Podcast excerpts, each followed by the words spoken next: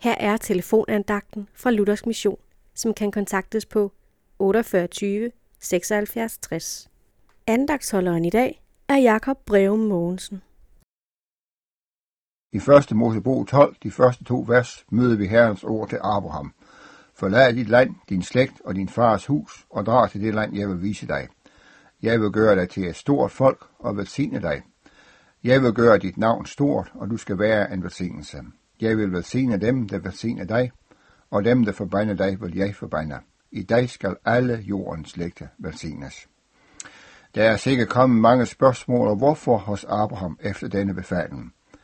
Det er ikke let at slippe alt det sikre og alt det, som vi forbinder med tryghed, og så drage til noget helt ukendt og fremmed. Men Gud havde udvalgt Abraham til at være stamfar for en stor slægt. Derfor måtte han bort fra hedenskabet og de trygge rammer. I det fremmede og ukendte ville Herren selv være Abrahams styrke og værn. I første omgang viste Abraham ikke Herren fuld lydighed.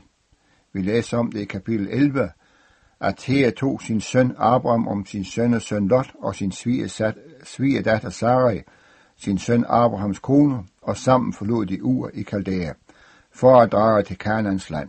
De kom til Karan, hvor de slog sig ned. De var stadig ikke kommet til Kanans land. Der var stadig noget, der bandt. Men selvom Abraham svigtede, så var Gud trofast. Han mødte ham på ny med kaldet. Her møder vi Guds store barmhjertighed og omsorg. Og sådan er Gud også i dag.